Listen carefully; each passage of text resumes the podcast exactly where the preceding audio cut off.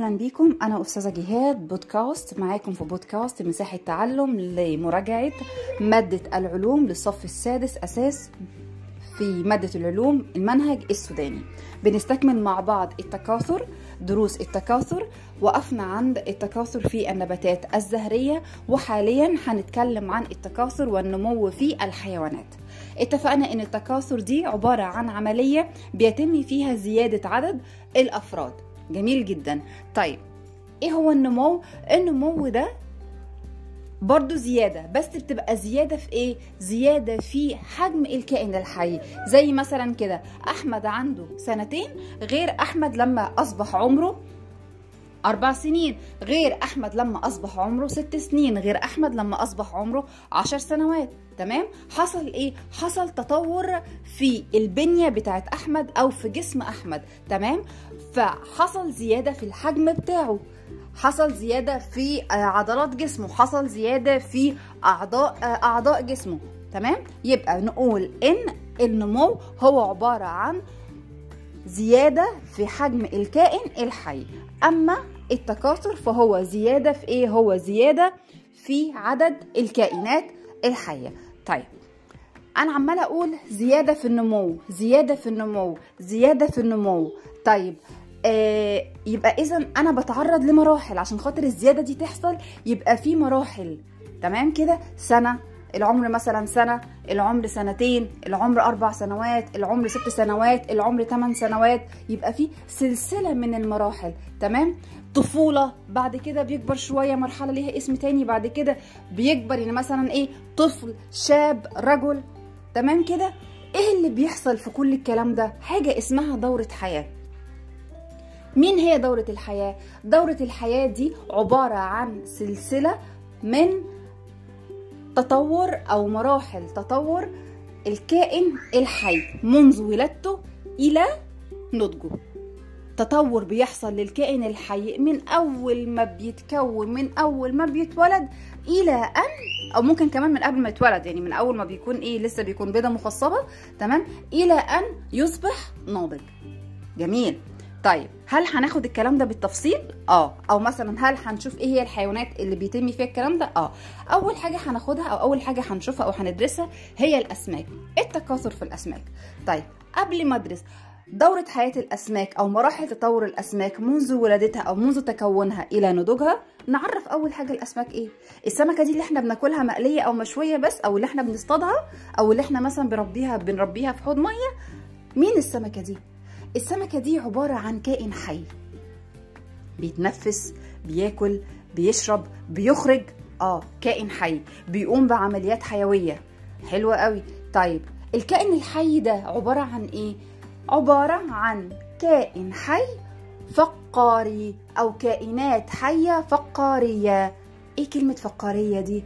فقارية جاية من فقرات يعني عمود فقري آه يعني الأسماك دي كائنات حية لها عمود فقري ومتصل في العمود الفقري. أعلى الجسم حاجة اسمها جمجمة راسها يعني. تمام؟ تعيش في الماء. يبقى الأسماك هي كائنات حية فقاريه تبيض بتضع صغارها على شكل بيض. تمام؟ وتعيش فين؟ تعيش في الماء. جميل جدا الكلام ده. ما هي دورة حياة الأسماك؟ إيه هي دورة حياتها؟ إيه هي مراحل تطورها؟ إيه هي سلاسل مراحل التطور بتاعت الأسماك ديت؟ خلينا نشوف مع بعض.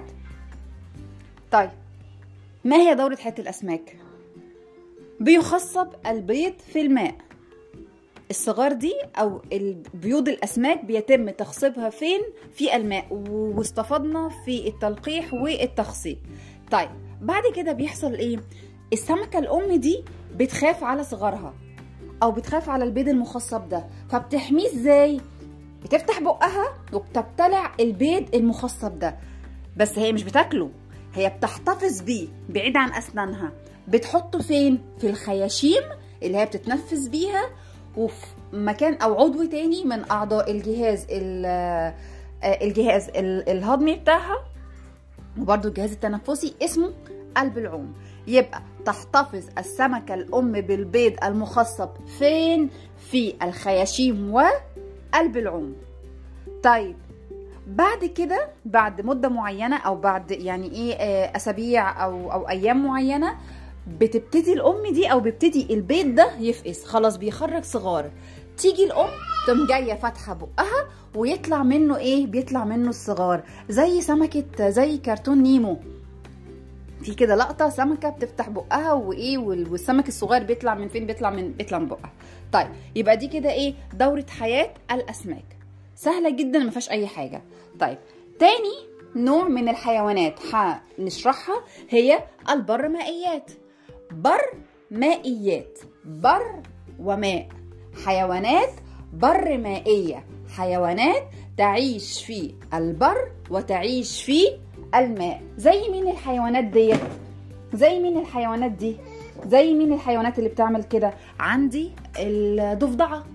الضفدعة دي حيوان بر مائي بيعيش على اليابس بيعيش على البر ويعيش في الماء. طيب تيجي نفصل قوي بقى. كلمة بر مائيات دي عبارة عن إيه؟ هي حيوانات فقارية وقلنا يعني إيه فقارية في الأسماك يعني لها عمود فقري وجمجمة تعيش في اليابسة والماء وتبيض بتضع صغارها على شكل بيض. حلو قوي. طيب إيه هي دورة حياتها؟ إيه هي دورة حياة الضفدعة؟ بيخصب برضو البيض في الماء زي الأسماك بالظبط. طيب بعد أسبوعين وبإيه بيتحط كده إيه الأم مثلا بتاخد البيض المخصب ده وتبتدي إن هي إيه تحطه كده في مكان آمن يعني ما فيهوش شيرات مية ما فيش مثلا ممكن أسماك تيجي تاكله أو حاجة زي كده. حلو قوي. طيب بعد أسبوعين بيحصل إيه؟ بعد أسبوعين البيض ده بيفقس وبيخرج منه حيوان صغير قوي جنين صغير قوي له ديل وله إيه إيدين. اسمه إيه؟ اسمه أبو ذنيبة. اسمه أبو ذنيبة. بيفضل عايش في المية. بعد 12 أسبوع من الفأس بيصبح أبو ذنيبة ضفدعة كبيرة. يبقى دورة حياة البرمائيات أو دورة حياة الضفادع سهلة قوي قوي قوي إن بيتم تخصيب البيض في الماء. بعد أسبوعين بيفقس البيض وبيخرج من البيض حيوان صغير له ذيل اسمه أبو ذنيبة. بعد 12 ال- أبو ذنيبة ده بيعيش في المية. بعد 12 أسبوع بيحصل إيه؟ بيحصل إن أبو ذنيبة ده بيتحول إلى ضفدعة كبيرة. حلوة قوي. طيب سؤال يحدث موسم أو يحدث التكاثر في الضفادع في فصل الخريف؟ طيب دي كده التكاثر في البر مائيات. عرفنا الأسماك. عرفنا البرمائيات واخدنا نموذج أو اخدنا مثال على البرمائيات. طيب تالت نوع من الحيوانات عندي حدث فيها التكاثر هي الزواحف. زواحف يزحف يعني حاجة بتزحف أو حاجة بتجر نفسها على الأرض زي السحلية. آه دي من الزواحف. مين هي الزواحف دي؟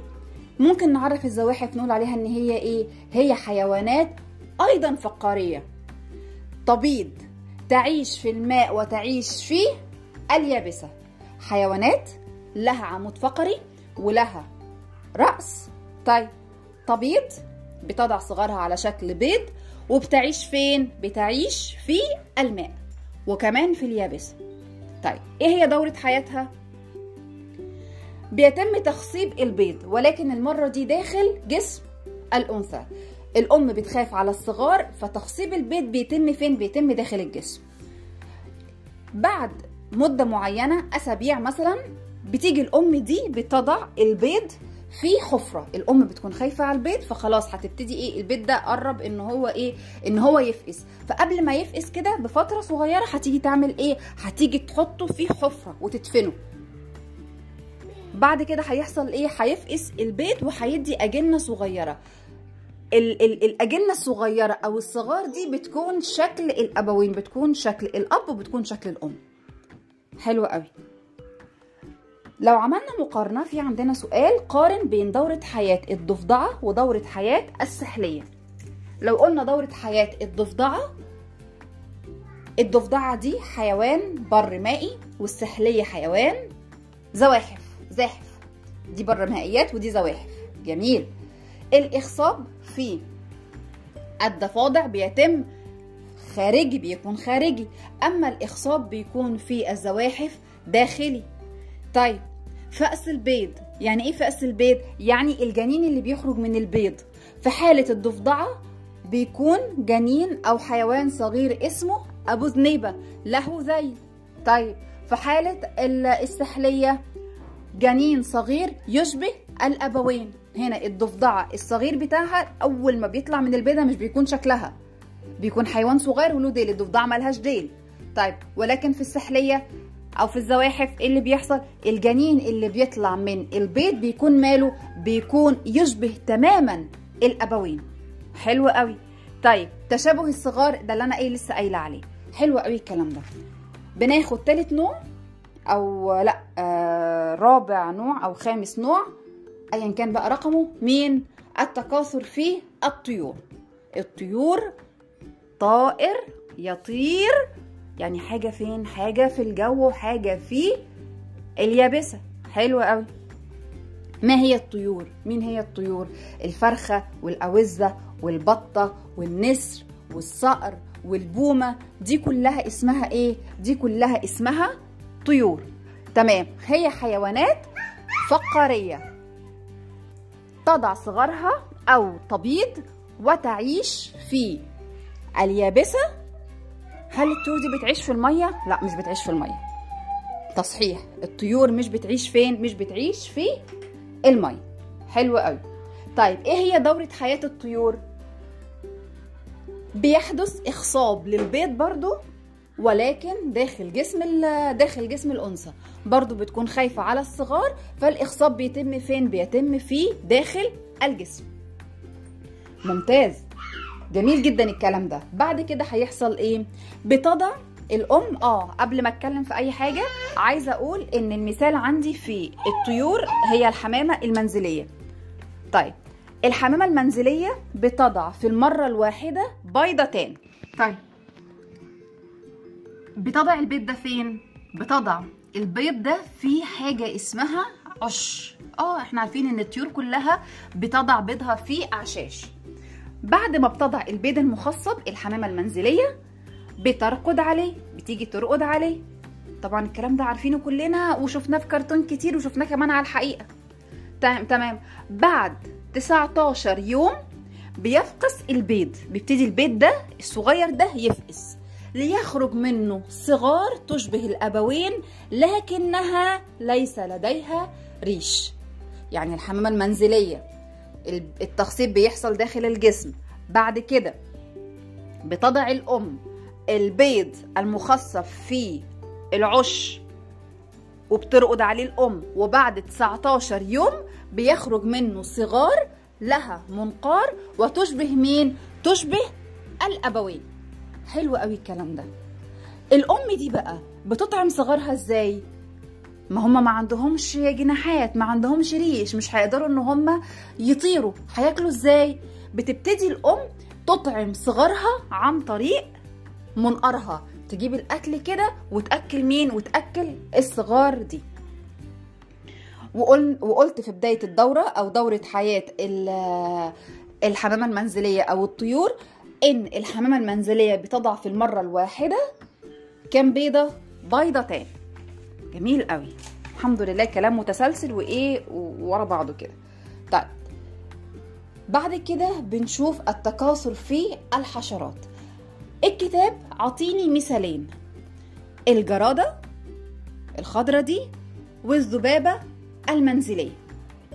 طيب لو جينا اتكلمنا عن سواء الذبابة أو الجرادة. بصفة عامة هنقول إن دي من الحشرات والحشرات دي حيوانات غير فقارية.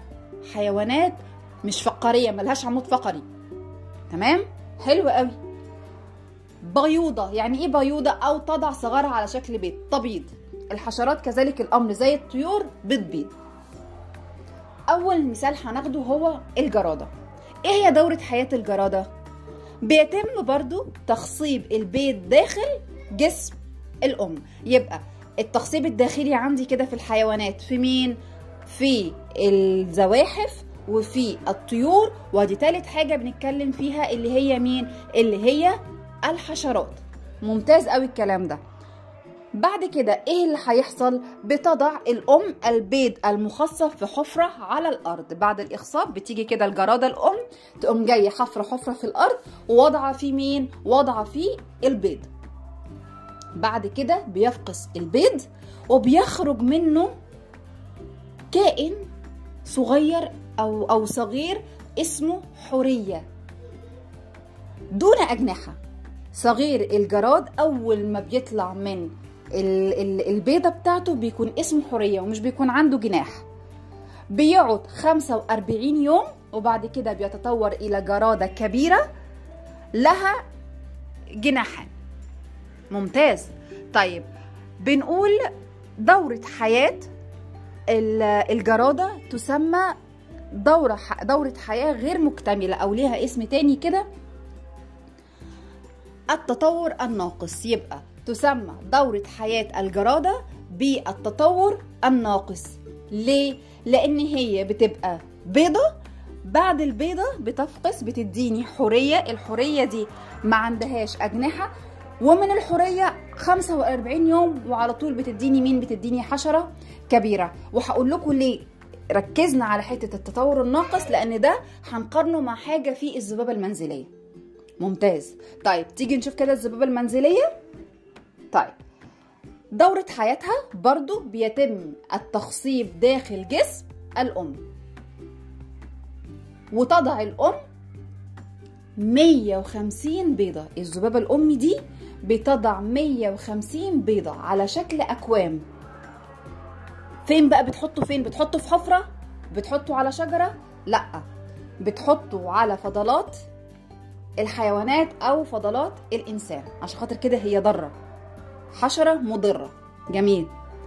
طيب بعد كده بيفقس البيض وبيعطي حاجة اسمها يرقة. بعد البيضة دي ما تفقس هتديني كائن صغير أو حشرة صغيرة اسمها يرقة. اليرقة دي بتتحول إلى كائن تاني برضو صغير شوية اسمه عذراء.